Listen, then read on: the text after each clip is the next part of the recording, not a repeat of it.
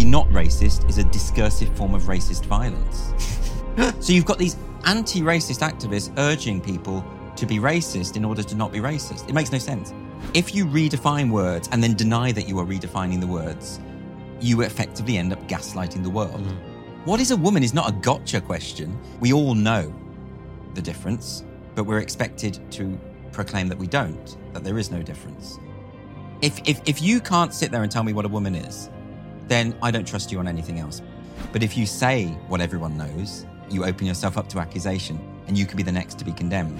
We can't vote these people out. You can vote in a Labour government or Tory government, you're still going to get the woke. If the machinery of government is grinding in that direction, there is nothing you can do.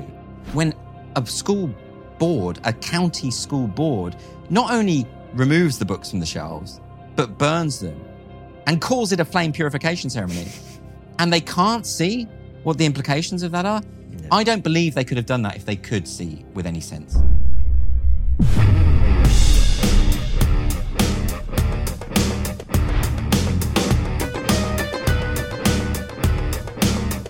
Did you know that you can ask guests your questions? That's right. When you join our locals community, not only will you know who we're about to interview, you have the opportunity to ask them your questions. You have the chance to ask Jordan Peterson, the co founder of Extinction Rebellion, Nigel Farage, Douglas Murray, Andrew Doyle, Geoff Norcott, Simon Evans, Larry Elder, David Baddiel, Andrew Sullivan, Megyn Kelly, Julia Hartley Brewer, Lord Nigel Lawson, Bret Weinstein, Inaya Folarin Iman, Dr. David Nutt, Jimmy Dore, Gad Saad, Blair White, Melissa Chen, Trevor Phillips, Ayaan Hirsi Ali, Glenn Loury, Bridget Phetasy, Jim Rickards, Carl Benjamin, and so many more.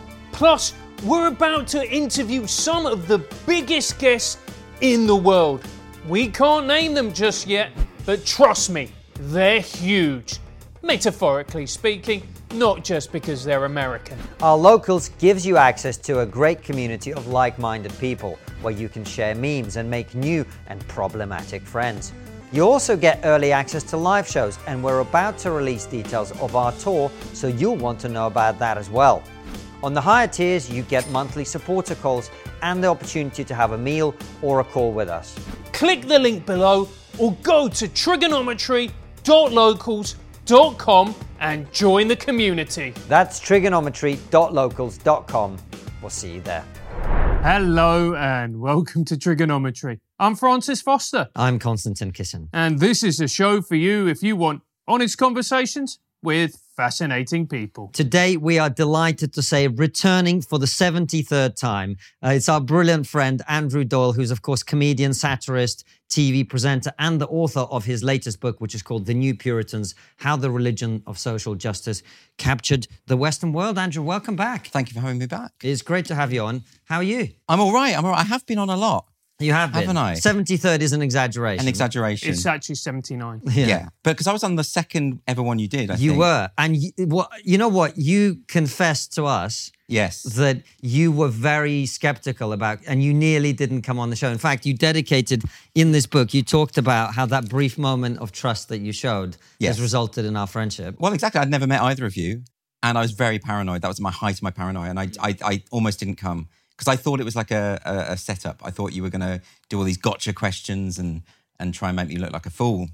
I probably did look like a fool, but that was't because of your the way you It behaved. was a great It was interview. a great Was it all right? Yeah, I haven't watched it back, so I don't know. No, no, it was, it I was great. remember the, it got something like 13,000 views or something like maybe. Given that we had 13 subscribers Maybe. at the Yeah, time, it was they, quite they a lot. each watched it a thousand times. Yeah. yeah. It, it- it was great. And I will confess from our end as well that we actually didn't know that much about you. No. And and we knew, we just knew that you were writing for Jonathan Pie. yes. And we were keen to speak to him and to you. Oh, you were using me to get to him. Exactly. Ah, yeah, yeah, That- fair that- enough. That's what we were doing. Yeah.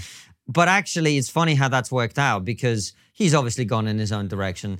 But I think you've contributed so much to many of the conversations that we've had. And frankly, to just the cultural landscape in the UK, you know, and this is one of the things that really uh, strikes me about, you know, the personal stuff that you talk about in the book, because you open with a very old, good friend of yours, a fellow colleague. We won't go into the details. Um, you know, going after you very hard. Yes.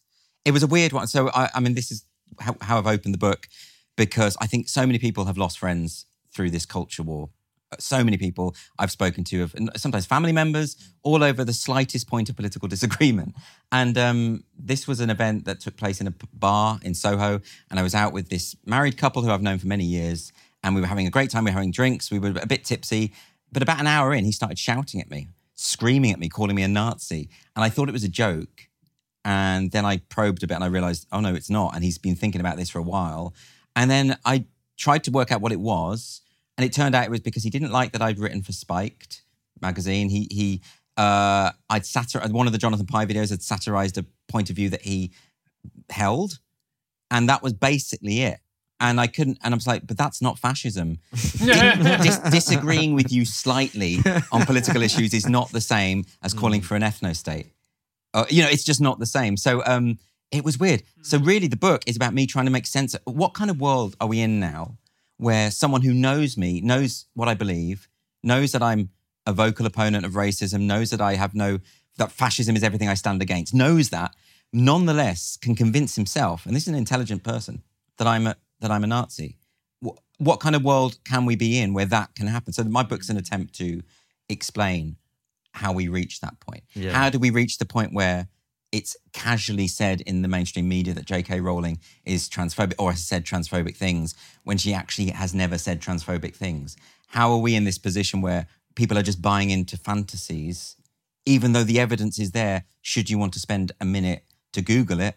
What what's going on?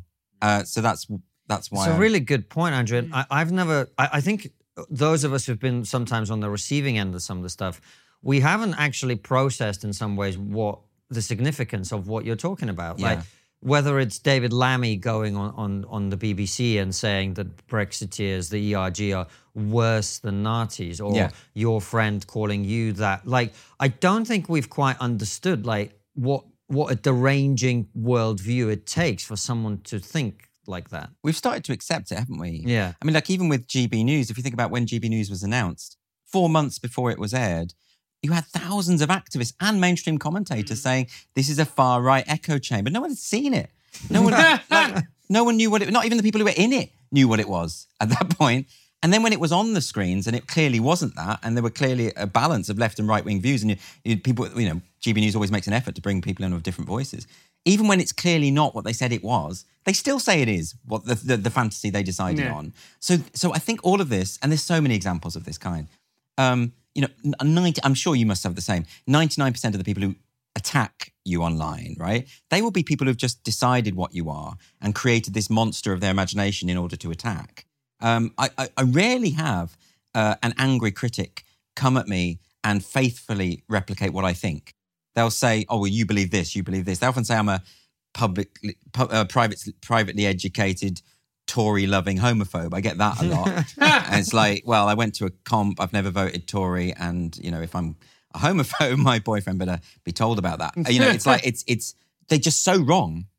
And even when you point out that they're wrong and you, and you say, no, this is what I actually believe. I mean, look, when I announced this book, The New Puritans, I had loads of tweets saying we're going to burn this book. Uh, I, this is the sort of book I would throw in the bin. Why are you against social justice? I'm like, well, read the book and you will understand that I'm not against social justice. I'm against people co opting the phrase. But th- th- yeah, but it's become so, it is maddening. That's the word that you're right to use that word because, you know, this is a movement. I think, I think everyone's baffled. Everyone's baffled because, you know, most people are decent people and they want everyone to have an equal shot of things in life. And this movement comes along that uses all these really progressive sounding phrases like social justice, anti racism, equity. And so good people are like, oh, okay, well, we should get on board with that, obviously. But they can sense and see that what the movement's actually doing is against all of those things. It's creating more racism, it's dividing us. It's it's uh, it's it's not advancing the cause of social justice. It's legitimizing bullying. It's uh, it's a, got a vicious, uh, inhuman, cruel quality about it, and we can see all of this stuff. And people can see, but they're confused because it's sold to them in this progressive language. So one thing I really realized in in writing the book is that this is a battle. The culture war is a battle about language and about who gets to define words. And so, in order to in the book, I have to first explain what the movement is, what it what its objectives are, what it achieves, and all of that is counter to how it describes itself. So it's really messy and complicated. That's why it needed a full book because you can't just explain that straight away. You can't explain, you know, if you take the phrase anti racism, we're all against racism. So why would you object to the principle of anti racism until you read a book such as How to Be an Anti Racist by Ibram X. Kendi and you realize that what he means by anti racism is not what we mean by anti racism. What he means is being proactive in the discovery of racism on the assumption that all human interaction is underpinned by racism and that all white people are complicit in white supremacy, whether they want like it or not. That's the Robin DiAngelo take on it. That you know, these are the, the and so therefore, in fact, Alana Len, he put uh, sorry, Ibram X Kendi in his book says that the dichotomy of not racist and racist isn't real, and that being not racist is just another form of racism. Similarly, Alana Lentin, who's another critical race hustler, said that um, to be not racist is a discursive form of racist violence. so to be not racist is violent. So you've got these anti racist activists urging people to be racist in order to not be racist. It makes no sense. So you have to talk it through and explain why, if you're genuinely against racism, you have to be opposed to anti racism. So, how do people make sense of that? And this is deliberate, isn't it? If you redefine words and then deny that you are redefining the words, you effectively end up gaslighting the world. Mm. And that word gaslight is their word, isn't it? Yeah, I love it. Well, it comes from that 1940 film where, you know, the husband is constantly lowering the lights and the wife is saying, Why is it getting dimmer in here? And he's saying, No, that's just your head. It's all in your mind. And that's what they do to us all the time. So they'll say, This is a largely peaceful protest. There's burning buildings behind the guy, but he'll just say, Oh, it's largely peaceful because they think by describing something as largely peaceful, it becomes largely peaceful. Everything's about the language. And they can deny the observable reality in front of your eyes and they'll do it and it'll drive you insane. Uh, and they'll blindside you with jargon and they'll say, You're too stupid to understand critical race theory, even though the, the fundamental precepts are not that difficult to grasp. And they'll throw jargon at you and they'll, they'll put you off. And um, actually, what I've, what I've, and what I've tried to do in the book, because I think actually this stuff is understandable. And the only way we can defeat it is if we get it, if we have a, a secure grasp of what it is they're doing and how to push back against it. So that's the point. Sounds like the words of a Nazi. But There we go. But the point you make about words is very profound. Like when you were talking about how they've changed the meaning of words. Yeah. And the most obvious instance of this is the word woman, Yeah. where suddenly we all knew what a woman was five, six years ago, but now the word woman is up for grabs. That's just insane. Yeah, and you can see when when a politician is asked, "What is a woman?" Yeah, have you seen them? They've started saying that's like a gotcha question. Why are you using these gotcha questions? What is a woman is not a gotcha question. It's actually a a means to test the honesty of the ruling class. If if if you can't sit there and tell me what a woman is, then I don't trust you on anything else because I know you know what a woman is. I mean, this is the mm-hmm. point. You see the mm-hmm. fear in their eyes. They're terrified. Like they stammer, they they they they reach, they obfuscate, they do anything but answer the question. Nick, I'm not. I don't think we can conduct this debate with, you know. Sorry, have, I, I have get I offended stuff. you in some No, no, no. It's just. Uh, no, no, no. I just. And the reason they're so afraid is not just because they're engaged in a lie, but because they know everyone knows it's a lie. You know, the, the, this idea that none of us know what the difference between men and women, we all know the difference, but we're expected to proclaim that we don't, that there is no difference. And that's that's why I think that's a very good example of of uh, the the notion of a kind of it's not just mass hysteria; it's people going along with the hysteria for the sake of self preservation which is why in the book I've I've drawn a lot of parallels with the Salem witch hunts because I think there's a really good way to understand what's going on at the moment if you look back at that unique moment in history, which only lasted about a year uh, in the late 17th century in, in in Salem, and you had a small community. By the way, I mean the, the Puritans of New England were not witch hunters. This is not something they did. In medieval Europe, thousands of women were burnt as witches. This didn't happen. The Puritans weren't like this. This was a lapse. It was an aberration. And what's so interesting to me about that is you have this community of decent, good people who would suddenly believe there are witches everywhere because this small group of girls s- claimed that they could see them. And so, uh, and it only lasted that, that short period of time. But what happened, the key parallel here is not just about the human susceptibility for groupthink or the way in which we go along with narratives if we're told to. It's not just that. It's it's that the elites were propagating it. So it would never have happened if when these girls started screaming that there are witches everywhere, if the judges and the magistrates and the ministers had said, no, that's not true, it would have ended overnight. But they didn't. They became complicit. They said it is true. It's like our politicians. They could all say, we all know what a woman is. Can we stop this now? They don't. They go along with it, you know, and they say, oh, actually, yeah, there is a. Th-. So they go along with the activists and they perpetuate the hysteria. And that's where I think the main, the main parallel between the two things exists. Um, and the other thing about what I found fascinating about the Salem instance is the more I read about it, the more I realized a lot of the elites didn't believe it. They just didn't believe it. There's a really interesting moment where one girl in court, because you know they were pointing at the women on the stand, saying they were Yeah. sending their shape out to pinch them and torment them. They would say, "Oh, they've just their spirit has just flown up to the beam. I can see it. No one else could see it, mm. but it was the girl's lived experience." It was all the all of the prosecutions were secured by what they called spectral evidence. We call it lived experience. What it means is my truth. I don't need evidence. It's just my truth. I feel it, therefore it's true. So it's the same thing. Like just as today, the accusation of Nazi, fascist, racist, homophobe is taken as proof because that is the lived experience of the accuser. Back in Salem, there's the spectral evidence was was taken as proof, and, and they would say. And as I was saying though, this one girl, it's a really interesting moment. She pulls out a small bit of knife, uh, something that's been broken off a blade, and she's cut, cut herself. And she says, "The witch has just dug this into me." And a man at the court, a local farmer, said, "That that's broke off my knife the other day, and you saw that happen, and you picked it up." And so they knew she'd been lying. But instead of acknowledging this, the magistrates say, "Oh well, let's quickly move on to the next thing."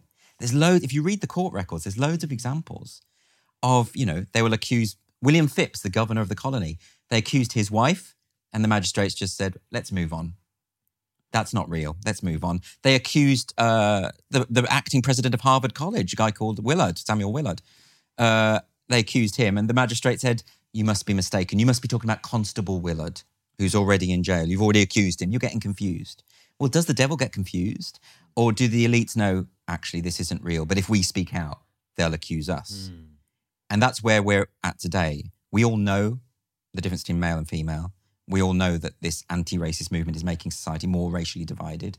But if you say what everyone knows, you open yourself up to accusation and you can be the next to be condemned. And it's a different form of condemnation. You know, no one's going to get hanged, as the, as the stakes were pretty high in Salem, but we could, you can have your life destroyed, your reputation destroyed, your career destroyed if you if you say what we all know to be true.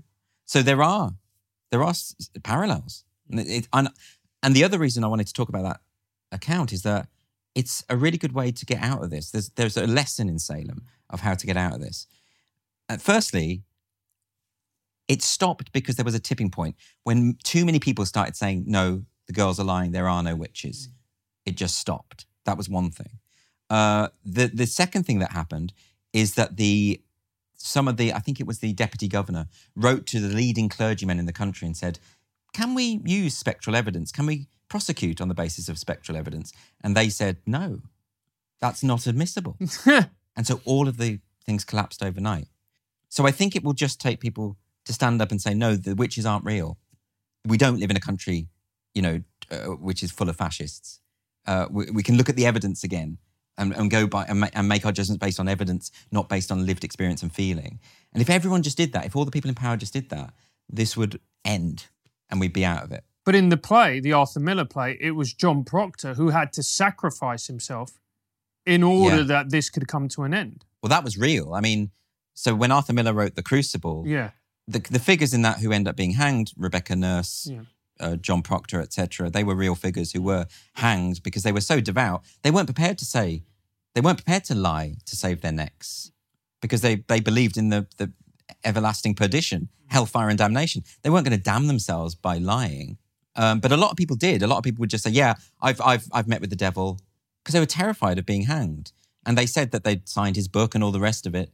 And of course, the Puritans believed in mercy. I mean, I call this book the New Puritans, but they're nothing like the Puritans of old. It's an analogy. The Puritans of old really believed in mercy, and they would they, they had incredible leniency. Leniency. The courts would let you off if you confessed to witchcraft. Um, but yeah, you're right. The, the John Proctors of this world that also brought when people like him, when people like Rebecca Nurse, these local people who everyone loved started being hanged, people got concerned. You know? But it needs people like that. yeah, And it and what my worry is, Andrew, is I see the elites, the people at the top, None of them have that in- level of integrity. No, but like we do need people like that, and I think the way out of this hysteria, which is what I think it is, will come. There will be people who will be sacrificed along the way. The people who speak out earliest. Thanks for hmm. looking at me, mate. Well, I'm just did saying, the, the people people will be cancelled. They Yeah. they already have been. yeah. You know, people like Gillian Philip, Rosie Kay, you mm. people who've lost their jobs, been dragged through the courts, all that sort of stuff, and it will continue to happen. But then it will reach a point where so many people are getting cancelled, everyone will be like, enough. We're, we're going to speak out about it. So I think, yeah, you're right. Like some people will, you know, it'll be horrible for And do you- some, but it you- makes it easier, doesn't it, for the people to speak out later? Yeah. Yeah, it does, definitely. And well, I was going to ask you something else, but before I do, where, if we take the analogy that you've given Yeah. of the witch trials in Salem and the process by which eventually people come round to having a, a sensible view of these Yeah. things, where are we on that journey with this? Well, I thought things were getting better. And then, of course, the, the, the, the key events of the summer of 2020, where the culture war exploded into the mainstream, and all of the stuff that all three of us have been talking about for years. You remember how you, people used to dismiss us and say, oh, it's just a few students. You're, you're whinging about a few overzealous people on, on university campuses. No one says that anymore, do they? No. Because it's now in the mainstream. The evidence of what we've been talking about is everywhere. It's irrefutable. Uh, but it doesn't. There doesn't seem to be any sign of the momentum slowing, does there? You don't think so?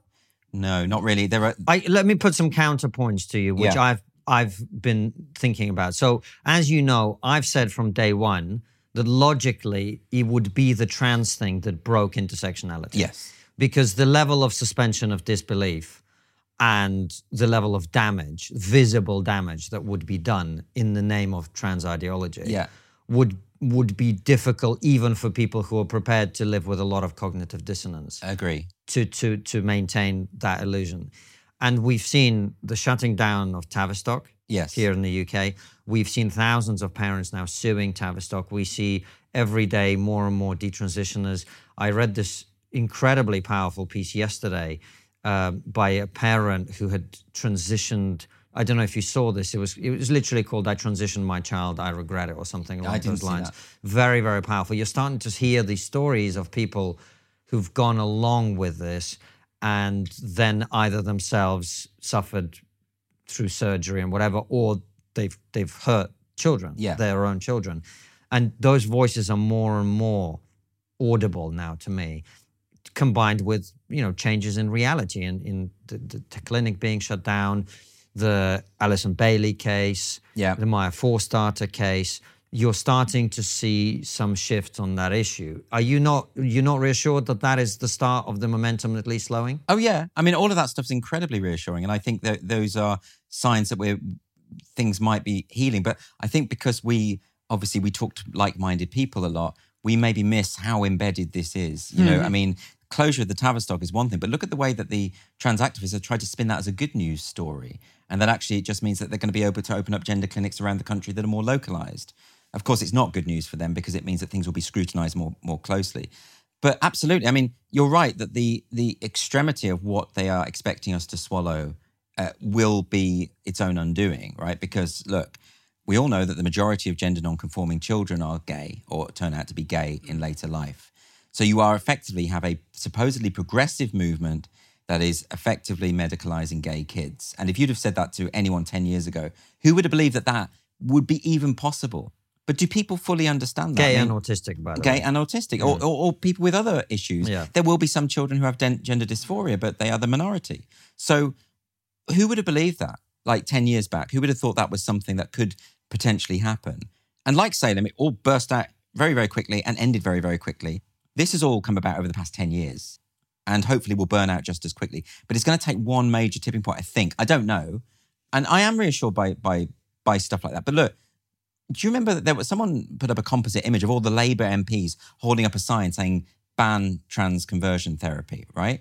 Now, of course, when you dig in, that sounds great because conversion therapy, you think of like back in the day when they used to put electrodes on gay men and try and shock them out of their homosexuality. Um, but of course, it's not conversion therapy. When that what they call trans conversion therapy is a specialist, a, a pediatric gender specialist, talking to a child to tease out what other possible reasons there might be for this sense of dysphoria, be that homosexuality, internalized homophobia, be that autism, all those kind of things that you mentioned. Uh, they say that's conversion therapy because they believe there's an innate gendered soul and this person's just, and that it should be affirmed automatically whenever anyone makes that claim. So when a Labour politician holds up a sign saying ban trans conversion therapy, they're effectively holding up a sign in support of conversion therapy hmm. because they are effectively putting gay kids on a pathway to heterosexualize and fix them. But do they understand that? No. If if those politicians understood the implications of what they were saying, they wouldn't hold up that sign. But we've reached the point where the language has been redefined and shifted so much that people don't understand what it is they're supporting. I'm convinced that the majority of people, if they had a full grasp of what the social justice movement is all about, wouldn't support it. Very, very few would support it. Even the 13%, which is what the More in Common initiative uh, found, roughly 13% of the country would be classified as woke, would be classified as supportive of these critical social justice ideologies, the various interlapping strands of it. Um, even them, the, if they understood what it was they were supporting, I think the majority of them would back away in a heartbeat. You know, and the other good thing, by the way, about that 13% figure is it shows that these people, because this is often, the culture was often mischaracterized as the old failing to keep up with the young, failing to keep up with changing trends. But they are a minority in every generation, including the young. And that's bad news for the activists. Yeah, there's a higher preponderance uh, of younger people, but still the majority of younger people are against it. And if those younger people understood that they were actually supporting illiberal, dangerous, divisive, regressive ideas, they would back away too. So it's all about the way out, I feel, is all about understanding, is all about exploding their myths. You know, they put up this brick wall of language to deter understanding. And once you once people understand what they're actually saying, uh, then it won't be sustainable. And I, Go, go for it. Uh, Andrew, I was gonna something I I hope you don't mind me sharing with with our audience. But when we were in Edinburgh, we did a live show together, and before you know, we spent a bit of time together because the three of us were always running around. We're super busy. Yeah. We actually, even though we're very good friends, we don't actually get to hang out that much. No. but we did hang out a little bit. And one of the things I realized about your you, you is that you were very very early to all of this you were very early to all of this. So you, the, the falling out with which you begin the book happened way before like Francis and I were doing Triggernometry or any of that. You saw this very, very early. Yeah. Uh, first, of, and, and really, I want to ask you two things about that. First of all, what was that like for you? And secondly, why do you think you saw it that early? I think I think it's more. I don't think it's uh, like I'm a Nostradamus or anything like that. I think it's more that it's not in my nature to. I, I can't just say something that I know not to be true. It's it's not something I I can't do it. So, for instance, and because it's all happened so quickly, like when the the Brexit vote happened in 2016, and because the left and Labour has always been anti-EU, uh, you know, the, the, it it was a, it was a sudden change. It was a sudden sea change overnight. I mean, like even Owen Jones wrote an article saying why we need to get out of the. I think he coined the phrase Lexit. Why we need to get out of the EU. This was a standard left-wing position. Jeremy Corbyn was campaigning for forty years to get out of the EU. You know, um, and all of a sudden, all my left-wing friends were saying that, oh yeah, we're really pro-EU. They were really pro this trading bloc, this undemocratic, bureaucratic trading bloc that has capitalism in at the heart of its constitution. I'm like, this isn't a left-wing stance. And um, so I, uh, when I did my show in Edinburgh at the Stand in 2016, so it was about a month after the vote, or so it was around the same time. So I did a pro Brexit set. Effectively, I rewrote my show to talk about that, and that was that was a really fun challenge because I had to because I knew all the audience would be Remainers, and so I had to get them on side before I dropped that into the show, and that that was quite kind of fun. Um, sometimes it wouldn't go well because it became hysteri- hysterical. Tensions were running very high. Yeah, I mean, I, I realized this, and I remember putting a post on Facebook just saying, "Look, can everyone, you know, calm down a bit? Uh, we're not all evil." The thing got reduced, and it was the first time I've ever seen this, where a, a major political issue in which everyone was engaged, people were more politically engaged than ever. People were having debates and discussions in like pubs and you know everywhere. It was it was really fascinating, um, but it got reduced not just by like people online, but by mainstream media as a debate between good and evil, a debate between racist and not racist. And I'm like, this is not mapped onto the reality. And I started to notice this.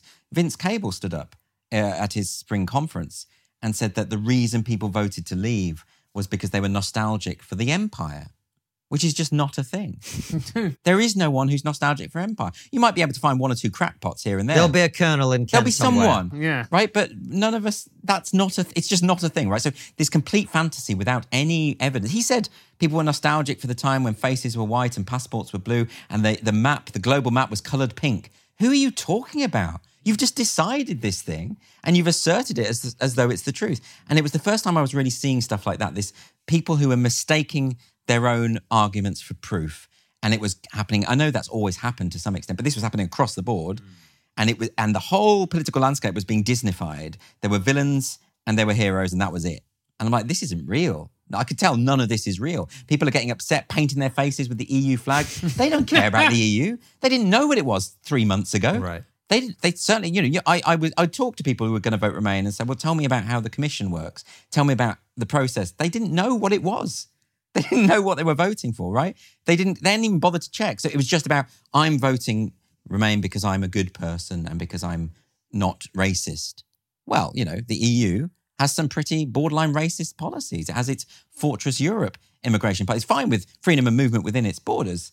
But when it comes to coming from other continents, it's pretty bad. I mean, they're paying Libyan warlords to keep people in camps. You know, this so th- you, it's incoherent to me to say that the reason you vote to remain is because you're pro-migration.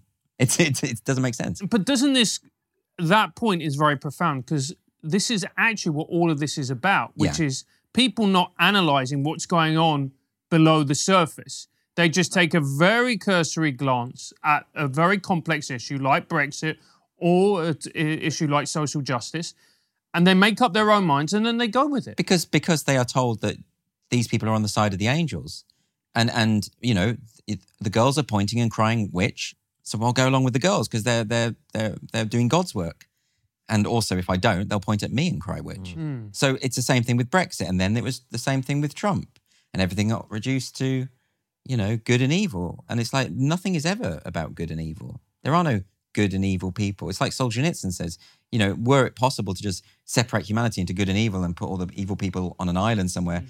that would be great. But as he says, the, the, the line between good and evil cuts through the heart of every human being, and you're not going to cut out a piece of your own heart. What about Australia, though? Yeah, okay. What no, they're all evil. Yeah. Um, but y- yeah, no, but this is this is the thing. Mate, we're gonna get so many. we're gonna get so many emails now. But just, back to- just for a cheap joke, Andrew, I didn't mean to cheapen the point you were no, no, making. no, no. I agree with you. I, you I. I, I, I, I realize I've gone off tangent, but You haven't. It, No. relates to what you were saying about why in in the comedy industry. and When when I did that show in 2016, and I was just saying what I knew to be true, and if, mate, I made it funny, obviously. Yeah. I hope, um, but I realized then something was going on because I think the comedians start. I remember one comic who I'd known for a while saying to me, "I hear you're supporting uh, Brexit. I thought you were intelligent," and then people were blocking me that I'd known for years on social media, comics, comedians. Uh, and then some of them were nervous about some of the Jonathan Pie videos I'd written, which were, were satirizing stuff that they didn't. And I started noticing, oh, because it used to be, I, I used to just assume, well, we can disagree, right? And we can. I used to disagree with friends all the time. It was fun yeah. and we'd have debates and stuff. And then suddenly the climate shifted, and to disagree meant you were the, you were the heretic, you were evil. And so, I, so I don't think it was me noticing stuff earlier. I think it was just me. I wasn't prepared to just lie. I, you know, I mean, Brexit. You, the number of comics who were openly pro Brexit, you could count on one of Abu Hamza's hands, right? None. There were, I think four of us Yeah. and, and it bec- and you became like a pariah. Um, Yeah. And so oh, Andrew, that- um, but y- y- you you're someone who's got an incredible amount of fortitude, but that must have been difficult to to see that happen. I was just surprised uh, that. Well, I mean, the, the the account I give in the book of that. There's things like that, the extreme things where people scream, "You're a Nazi." Uh, there's the No, but even the that- fact that you were worried about coming to talk to us because you were so concerned about you know being misrepresented, being attacked, you know all well, of like, that. at that time, especially though, I didn't understand it. I, I, I saw these things online. People kept saying to me online things that I didn't believe, as though I believed them. You know, we know that you believe this. We know that you support free speech because you support racists, and you want racists to be able to say what they want. And I'm like, I don't support race. Where have I ever said I support race? You're just making something up and describing it to me. And at that point, now I sort of understand why it happens more and more because it's easier to fight with a figment of your imagination Yes. than actually engage with what people say. But back then, I didn't get it. I didn't understand it. And I was very mistrustful of people asking for interviews Yeah. um, because I thought it was always going to be a hit job. Yeah. you know, so that's, and I'd never heard of you two, no offense. Like, I, we, we hadn't gigged together. Yeah, yeah. Like, so I, I was like, Unbelievable. you come in here, you insult us to our faces. I've never heard you. but you didn't know who I was either. Yeah, that you know, true, so that's it's true. like, w- w- But I, I it's not. th- I'm not trying to dig up that incident. I guess what I'm getting at is you. It's not been easy. Like I, I'm not. You're not someone who complains about it. It's just occurred to me that being first through the breach, you always take most of the arrows. You know what I mean? Well, I, I, I still to this day don't quite understand when I when I catch a you know because so many comedians don't talk to me, they've unfriended me and all the rest of it. But when I catch a glimpse of something they say online, uh, you know, it I, I'm like I don't recognize myself there, like uh, like just casually referring to me as evil or or, or like, like the, uh, a, a far right person, and it's like, but I'm ab- clearly not. Yeah. But but if you've just decided that I am, I mean, some someone comedian wrote a blog about the Comedy Unleashed night recently, which is the night I run, and they started talking about how the acts at Comedy Unleashed just go on stage to spout racism and attack minorities, which has literally never happened at Comedy Unleashed. And I wouldn't book that person because that person isn't going to be very funny. Yeah. That's just not a thing. Again, it's like so I don't know even how to. I'm I'm continually surprised by it because I'm like, why would you be happy to just live in a fantasy world? Why would that make you? Why not? Why, why is there not the slightest point of curiosity? If I thought there was a far right comedy night going on, I might want to see what they're actually saying there. And the thing is, a great thing you can because so many of the videos are online. And when you watch them, you realize it's just it's comedy unleashed. It's just another comedy night where you know where often people come and do the same sets they do elsewhere. It's just that every now and then we we cultivate an audience that isn't going to complain about being offended. We cultivate an audience that is comedy literate and understands uh, that you know the comedian on, on stage is not literally expressing their opinions, Yeah. that they're expressing jokes. Um, and every now and then a comedian will phone me up and say, "Can you can I do this night because I don't feel I can try this new material anywhere else?" Right? And that's a perception in the industry, whether people deny it, but it is a perception. Um, it's not that we've set up a night to platform far right people because we hate minorities or that we think that other that comedians can't say what they want on other platforms or on other stages. That isn't what we're doing at all. It's but it's a weird. I mean, look, when we announced the Comedy Unleashed tour recently, the hysteria from comedians was hilarious. One guy started saying, "If you do this tour, you're a fucking scab." I'm an anarchist, and this is a guy who's got a Radio Four show, so he's not that much of an anarchist. um, you know, it's like it's weird, and then, and then the blog and all these people going on about attacking the comics on the bill. You know, and and the the, the comics we have are from a broad spectrum of political views. Uh, they're mostly left wing because there's more left than right wing comics, but there are some right wing comics there as well. There are different comedic styles. The key thing is they're just all really funny and interesting, and you know that are prepared to sometimes put some of them push the boundaries. Not all of them, even. That's not even a criteria. Um, but it was just it's like so. There's a tour going around the country which just has a variety of different acts, and people come along and laugh, and people are reacting as though it's like a far right rally or something. It's weird to me. I don't, you know, I'm I'm perpetually baffled by it. But the whole thing is weird. Let's just Yeah. be honest. This, what you've written about, is fucking weird. Nuts, in it? It is. you see them talk to one another, and like some of them I considered my friends at one point. I mean, they probably don't consider me a friend anymore, but they just No, go, they yeah, hate you now, Yeah, they do. They do. Like they'll just say things like in casual conversation, like "I'm a cis man." Like, what what the hell is going on? Yeah. You know, I'm a cis white man. It's just, it's infected language, and it's effect, infected their worldview. But it's utterly normalized around these people. It's weird, isn't it? It's it's when um the the left took a turn from class to group identity. Uh, that's the, the, Yeah. what you know. That's what what happened here. And like I try and explain this thing in the book, and I see it as like a kind of hydra with many heads. You know, because you've got you've got a, a strand about race, gender, and, all these things are different. Like critical race theory is very different from queer theory. Say, but they all come from the same wellspring. They all come from the same fundamental postmodern assumptions that, for instance, uh, our understanding of reality is constructed through the language that we use. That's why they're all obsessed with language and manipulate the manipulation of language. So they all have a shared body, just many different strands, and and therefore it's really hard to describe them because what do you call them? Because they they wage the war through language. You know, well, for a start, they called themselves woke in 2015. they were all calling themselves woke. And mm-hmm. Jack mm-hmm. Dorsey went on stage with a Stay Woke t shirt. Nica Burns launched the Edinburgh Festival by saying, The next generation of comics are going to be woke, and we look forward to comedy's new woke world. No one said, Oi, why are you using a right wing slur? no one said that's a snarl word. But then, because people like us started using the word to describe them, because that was the word they were using themselves, that was a courtesy. I was just using their word, right?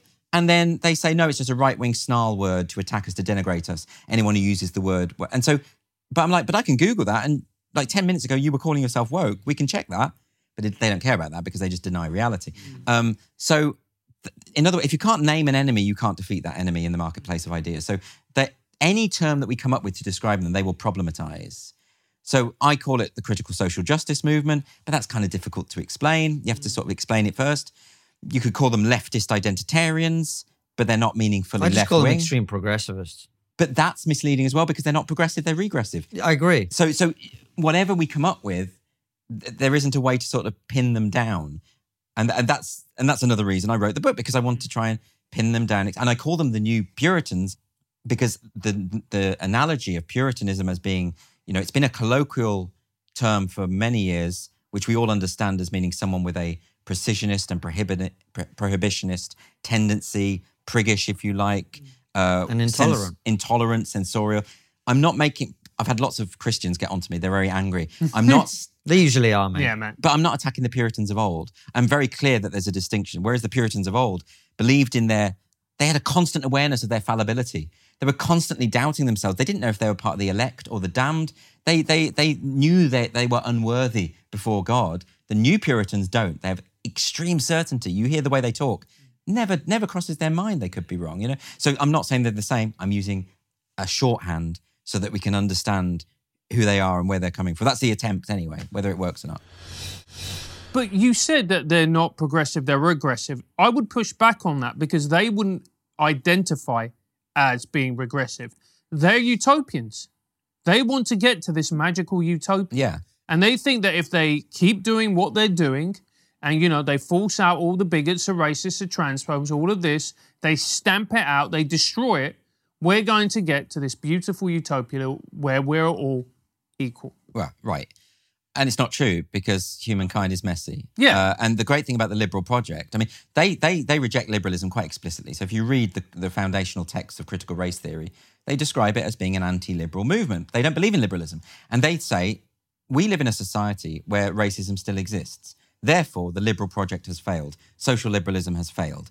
But of course, social liberalism me- never makes any claims that it can make humankind perfect. It's an ongoing project. And whereas what we do as liberals is address racism and injustice as and when it happens, what they do is they try and seek it out in the shadows and identify it where it may not exist and often doesn't exist. So they will call an institution, they will say it's institutionally racist. They'll say Oxford University is institutionally racist. And then someone else might say, but the data shows that incidents of racism at Oxford are really rare. They barely happen at all. Doesn't matter because we have some lived experience of someone who's, you know, so therefore, you know, uh, it, it must be. So that's the way they operate. Um, and uh, I, I don't think they are progressive. And I think we do need to push back in the way that you're describing. But the, the but the okay, I think why it's become so difficult is whereas before this was being peddled by activists online with anime avatars, or like the people you can safely ignore, the screamers, you know, um, the, the- insane ones. But now it's it's it's from the elites and it's from the people in power. Uh, you know, the, the the the these ideologues dominate the civil service.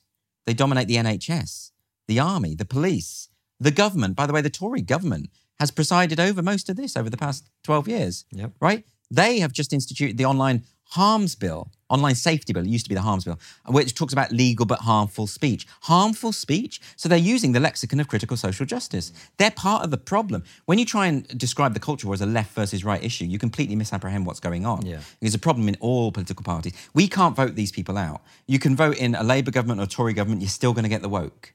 Because if the civil servants, its service, if the machinery of government is grinding in that direction, there is nothing you can do. And that's why this is a problem because it is everywhere. It's in all major institutions. And look at what's happened with the leadership election, where the one Right. candidate who, actually was talking quite a bit of sense on these issues Yeah. was quite purposely excluded Quite. from the vote by members who would overwhelmingly have voted for Kemi Badenoch. And this is why I think when you say that you're more positive hmm. about the movement, because it hasn't been rooted out among the echelons of power, that's where I get nervous.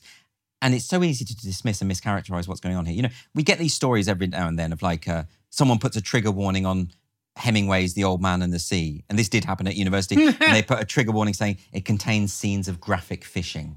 And uh, that's What? Graphic fishing. Yeah, that was the trigger warning. So on it. animal cruelty. I guess graphic R- fishing. right. Yeah, yeah, it's pretty graphic because he hangs the fish on the side of his boat and the, the sharks eat them bit by bit. So yeah, it's quite graphic, um, but it's still fishing. And then they they, they, they put a, a trigger warning on uh, Robert Louis Stevenson's Kidnapped, saying it contains themes of kidnapping, which is implied in the title. Similarly, Ju- Julius Caesar apparently it's got a plot that But revolves is it, around so, a does someone get stabbed? Someone gets stabbed in Julius Whoa. Caesar. Don't read the book. You'll be very upset Yeah, about it. yeah. Yeah. It's absolutely graphic. Um, so all of this stuff is funny, right? And we can laugh at this. But then take a step and think, is it that funny? Because this isn't some activist online saying this. These are major I never found this funny. Andrew, I never found this funny because, like you, I can play the movie forward. Yeah. And if you play the movie forward, you can see where this this goes. There's no there's no question about it that if this movement was allowed to carry on down that path, Yeah. the damage that would be done. And this is, as you know, the point I make in my book, uh, which is if the West continues to engage in this, it opens up the door for other hostile actors to come in and take advantage of our division and weakness. Can we talk about the nonces? The what? The nonces. The nonsense. Yeah. Uh, You've yeah, got a whole well, chapter on the nonce philosophers. I've got- Yeah. I've the got a cha- pedos. I've got a chapter on the origins of this Yeah. um, of, of this thing. Um, and yes, it does. A lot of it does come from the postmodernists of the 1960s, the French postmodernists, Jean-François Lyotard, Jacques Derrida, uh, Michel Foucault being the most obvious ones. Um, there's an element too of uh, uh, th- themes and ideas from the Frankfurt School, most notably the you know people like Adorno and Max, Max Horkheimer and people like that. Uh, the the the mistrust of the masses that very much is something that comes from the you know they think that you know how like uh, social justice activists they they they want to take scenes out of comedies that they seem problematic, which is streaming services are now doing, of course, or they want to ban films or various books, you know, whatever. Uh, that comes from this idea that if the masses are uh, exposed to popular entertainment, they can be corrupted, and that's that's something that has echoes of what they believed in the Frankfurt School. Um, you know, the cancellation of Jerry Sadowitz's show. You know, that's an adult show that is advertised at adults with so many warnings saying what it is. But the Pleasance has said, we need to decide on your behalf whether you can buy tickets for that. It's not safe for you to buy tickets for that. And they actually said, you know, it's harmful. They described it as harmful. Um, but that means that they believe in this idea that popular entertainment can corrupt the masses, which was the identical perspective that Mary Whitehouse had. Well, it's a very socially conservative point of Yeah, view, really if you think about it, which is like you know the the the the lowly whatever Yeah. masses must The be plebeians. the plebeians must be protected from the corrupting influence Right. of de, you know de- degrading art and culture and whatever. Exactly. And to go back to your question, Foucault, uh, and it's principally Foucault that they cite. They don't cite Marcuse of the Frankfurt School, even though he wrote an essay on repressive tolerance, where he was very explicit about the need to effectively not allow conservatives to speak, not, not allow right wingers to speak. So it's interesting that they don't cite that more. Yeah. But they do cite Foucault, and they won't have read him. Uh, and what's interesting about it, like like all religions, a lot of the faithful don't read the holy texts. Yes. You know, and I had to read a lot of Foucault because I was teaching him, and I was and I was and he, he formed a major aspect of my doctoral thesis. So you know, I was already steeped in this kind of stuff. But in short, the the most important thing is is Foucault's n- belief in this nexus of power and language. Yes. That he sees power as not being this top down phenomenon, but that it runs through all strata of society like a grid that runs through. Um, and that's why they always bang on about power structures and the way in which language or jokes normalize hate or legitimize violence. That's how they see it. They see this as a fundamentally linguistic discourse. That's how they comprehend reality. So you do need to understand where it's come from, I think. And that's why I, I don't want to alienate people or go into it too much. It's just one chapter. I just talk about those origins in a hopefully accessible way. But the reason I brought up the the nonsense as, a- Oh, as yeah, a sort nonsense. of jokey point is that, I mean, we know that Foucault was a bit partial to that sort of thing. he slept with underage boys, yes. Yes. And some people I, I see this online, I don't know what it, you know, how much basis there is to it, but are increasingly concerned that this process of never ending deconstruction Yeah. is aimed at deconstructing all sorts of social norms.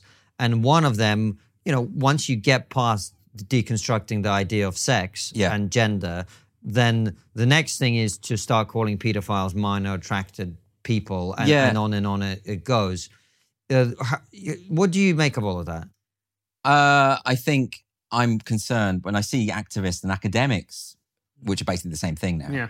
Um, basically talk about um, uh, minor attracted persons and how maybe we should bring them into the LGBTQIA umbrella and all of that. And the thing is, it is very few people are saying that, and we do have to be clear about Yeah. that. I don't think this is a common thing at all, and I think it's a bit conspiratorial to sort of say Yes. because Foucault had these tendencies, therefore he's developed these theories that now other you know secret nonces are. are you do think that's conspiratorial that his think- theories were partly produced by, you know, his. I don't know why he, he Yeah, thought the way well, he thought. well, yeah, what- you're or- not a mind reader, Or why right. he created the theories he created. But I think the But the, reason the why, person who sort of, uh, you know, was at the, the, the foundation of transgenderism also yes, had John Money. Yeah. Yeah, So you're like, to me, that is not insignificant. it's not insignificant um, because it's morally reprehensible behavior. Um, but I it's think, like, why would we? Why would we design society around the ideas of two pedophiles? Is, is I guess that's not why those ideas took hold, though. Yeah. people weren't in within academia. People weren't elevating Foucault. I mean, people really did. There's even a guy called David A. Halperin who wrote a book called Saint Foucault. Towards a gay hagiography, he literally deifies. I mean, when I was at, uh, at university, Foucault was like a god, and people would invoke him, and that was the sort of an end of discussion. And I was very skeptical about Foucault, and you know, I didn't think he was a good historian, and and and I, I wanted to talk about this stuff. And um, I remember being at a conference, and this academic talked about how Foucault Foucault mentioned that uh, this particular sexual activity wasn't or didn't happen in the ancient world. And I asked the question. I said, "How do you, how did he know?" And they didn't know why he knew. And he used to do he just assert this stuff. It's it's shoddy stuff, really. But but the, the, the theoretically, those ideas caught on almost by accident. It wasn't because of what he thought about. It's I, I kind of feel sometimes this stuff just happens accidentally mm-hmm, a mm-hmm. little bit. You know, these ideas become fashionable. Fashion explains an awful lot. Yes. And then all of a sudden people are like, and also deconstructing the text is fun, right? If you take that approach, when I was at, studying an undergrad at the English literature, we weren't really reading a poem for its its artistry, for its numinous quality, for its for for the poetry of the thing. Yeah. We were trying to work out which bits are sexist, which bits are homophobic, which bits are racist, and then write up that up in an essay and you get a first. It was moral detective work, right? It's it's you know you you it's really boring Yeah. actually teasing out the contradictions in the, in the text, trying to work out problematizing the text. Look, I used to do it myself. You know, I used to do it, do it about about Shakespeare and and and uh, and I find that sort of stuff embarrassing now. But um, that and it's easier. It's it's an easier approach, and it's also you know my supervisor Robin Robbins, who I've dedicated the book to. I um, he said to me once that he, all of this sort of um, uh, postmodernist uh, fashion within English literature, those books get published because the publishers don't understand the jargon. So you have people like Judith Butler dressing what is a relatively simple idea up in 20 different clauses, over overloading it's really turgid prose that is just jargon laden and unpleasant to read and lacking in clarity. But these are ideas that can be expressed with elegance, should you wish to do so. They're smart ideas, and, and I do uh, understand that difficult ideas sometimes take difficult terms to explain them, but not those ideas. And and so he was saying that's why these things get published. Also, these theorists were constantly quoting each other, creating this illusion that they'd generated this body of knowledge, that they were important, but they're just quoting each other. And they were flimsy ideas. I mean, that, and that's how I think it took on. I don't think it was queer theorists trying to normalize paedophilia. I don't think that's what was happening there. Interesting. Andrew, do you think part of it as well is it just makes you feel good? Oh, yeah. Like, there's nothing more fun than sort of judging someone else and saying, I'm more morally superior than you. Oh, it's You know? brilliant, isn't it? Yeah. Just going, look how great I am. the Look what I've Pharisees done. had a great time, didn't they? Yeah. fa- you know, of course, and and yeah, there's partly that. There's an excuse. You know, like the Inquisitors who were strapping women to the rack Mm. back back in the day, they were they thought they were good people, and and it's great because you can behave cruelly and you can bully people, but you can still call yourself a saint. I mean, what, what's not to like? Right. you know and and uh, so many of these people do this um, but also in, in addition to that and again i think that's sort of veering into trying to work out motives and i don't think we necessarily can uh, do that um, i think the other possibility is people do genu- they genuinely have bought into it they genuinely believe it how could it be otherwise you know when you get like it was in ontario wasn't it last year where a school board, uh, uh, no, not just a school board, a body of 30 schools, the board that controls 30 schools, removed 5,000 books from the library shelves because they had outdated depictions of race. And they burnt a number of them. and, and they called this a flame purification ceremony. and then they used the ashes of the burnt books to fertilize a new tree. Isn't that beautiful? and and they obviously think this is this is Fahrenheit 451, but they think this is Yeah. that to do something that self-satirizing, and it's not just like I say, not just activists. That's a school board that controls 30 schools, right? It's a major body. That's why it matters, right? If it was just activists burning books, they do that all the time with J.K. Rowling's books and stuff. They, they've threatened to burn my book, right? Um, I don't care about that. They can burn as many books as you want, as long as you buy it first, right? Do that. But when a school board, a county school board, not only removes the books from the shelves, but burns them and calls it a flame purification ceremony, and they can't see what the implications of that are, I don't believe they could have done that if they could see with any sense. I think they must have bought into this. They must think that those books are dangerous. Historical books that represent people in a way. The reason why Dr. Seuss, the estate of Dr. Seuss, is no longer publishing six of his books because of outdated racial stereotypes. Enid Blyton, they'll talk about her outdated racial stereotypes. They republish Mark Twain's Huckleberry Finn without the racial epithets. Doesn't make sense because it's an anti-racist book. It's a book that satirizes these these sort of priggish uh, self-righteous, good Christian people who nonetheless enslave their fellow human being, and it takes a boy to see through that.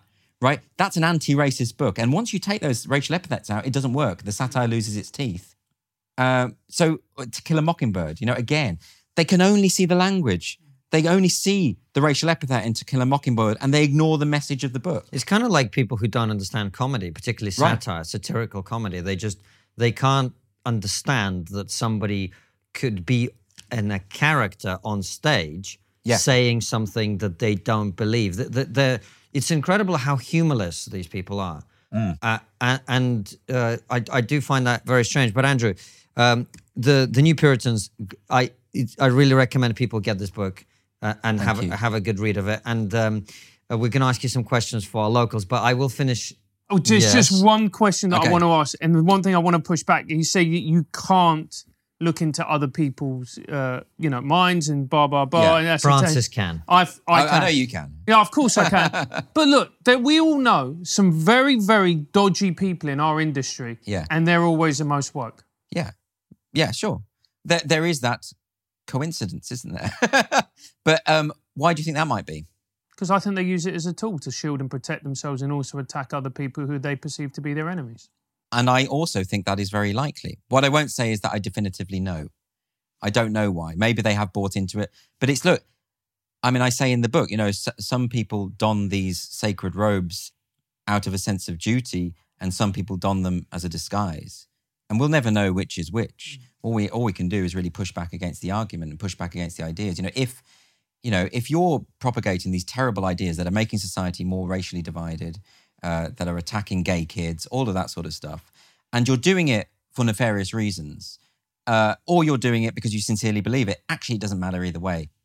We still need to treat, take the argument at face value, push back at it. An argument stands or falls on its own merits, not whether the person sincerely holds the belief. So it's just, it's just more sensible, I, I argue, to to assume good faith and destroy the argument anyway. And this is the best way. Because also the other thing is, if you don't do that, you're doing what they do.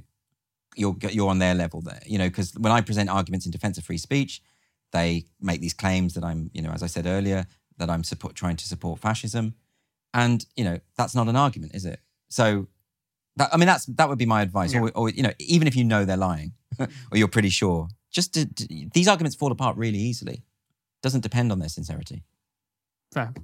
Andrew, thank you so much for coming back. Uh, the New Puritans, make sure to go out and grab that. Uh, and Andrew, we're going to ask you a couple of questions that our local supporters have already submitted for Okay, you. I'm nervous. But before we do, before we do, uh, we as always have the final question, which is what is the one thing we're still not talking about as a society that you think we should be? Okay, and I knew you were going to ask this. Yeah. And every time you ask me this, I, I, I, I forget that I was Freeze. meant. I was meant to in the prepare. headlights of Yeah. our interrogative. Isn't that funny? It's the only thing that I struggle to answer. is that what do I think we're talking about that we? What I don't think we don't. Sorry, what do I think we're not talking about that we should be talking about? Yes. Um, What is an issue that you don't think gets enough attention that actually really matters? Well, to be honest, it's the issues that I wrote in the book, which I know we talk about them a lot, Yeah. but I don't think the mainstream are particularly. You know, I cover a lot of these issues on my show on GB News, um, and other news channels just don't touch them. And so I think we often fall into the trap of assuming that because we talk about them, everyone's talking about them. Actually, most people aren't. And most people don't understand it. I mean, you mentioned earlier people describing themselves as cis. I would suggest that most people still don't know what cis means. And, and they certainly don't understand that, you know, if you don't believe you have a gender identity, if you don't subscribe to that ideology, describing yourself as cis is incoherent. Like, uh, describing anyone as cis is incoherent because the word means someone whose body, biological sex, aligns with the, the, their gender identity. But you can't call someone that if they don't believe in gender identity. It doesn't make any sense. So, so I would say, yeah, the issues that we we are talking about now are the things that most people aren't talking about. Now that might be a bit of a cop out. No, Uh, but no, that makes sense to me. That Yeah? makes sense to me. Okay. Great cop out, Andrew. There we go. Uh, Andrew Doyle, thank you so much for coming back and thank you for watching and listening. We'll see you very soon with another brilliant episode like this one or Raw Show. All of them go out at 7 p.m. UK time. And for those of you who like your Triggernometry on the go, it's also available as a podcast. Take care and see you soon, guys. We'll see you on Locals. Does Titania ever have sex? Titania McGrath. Uh,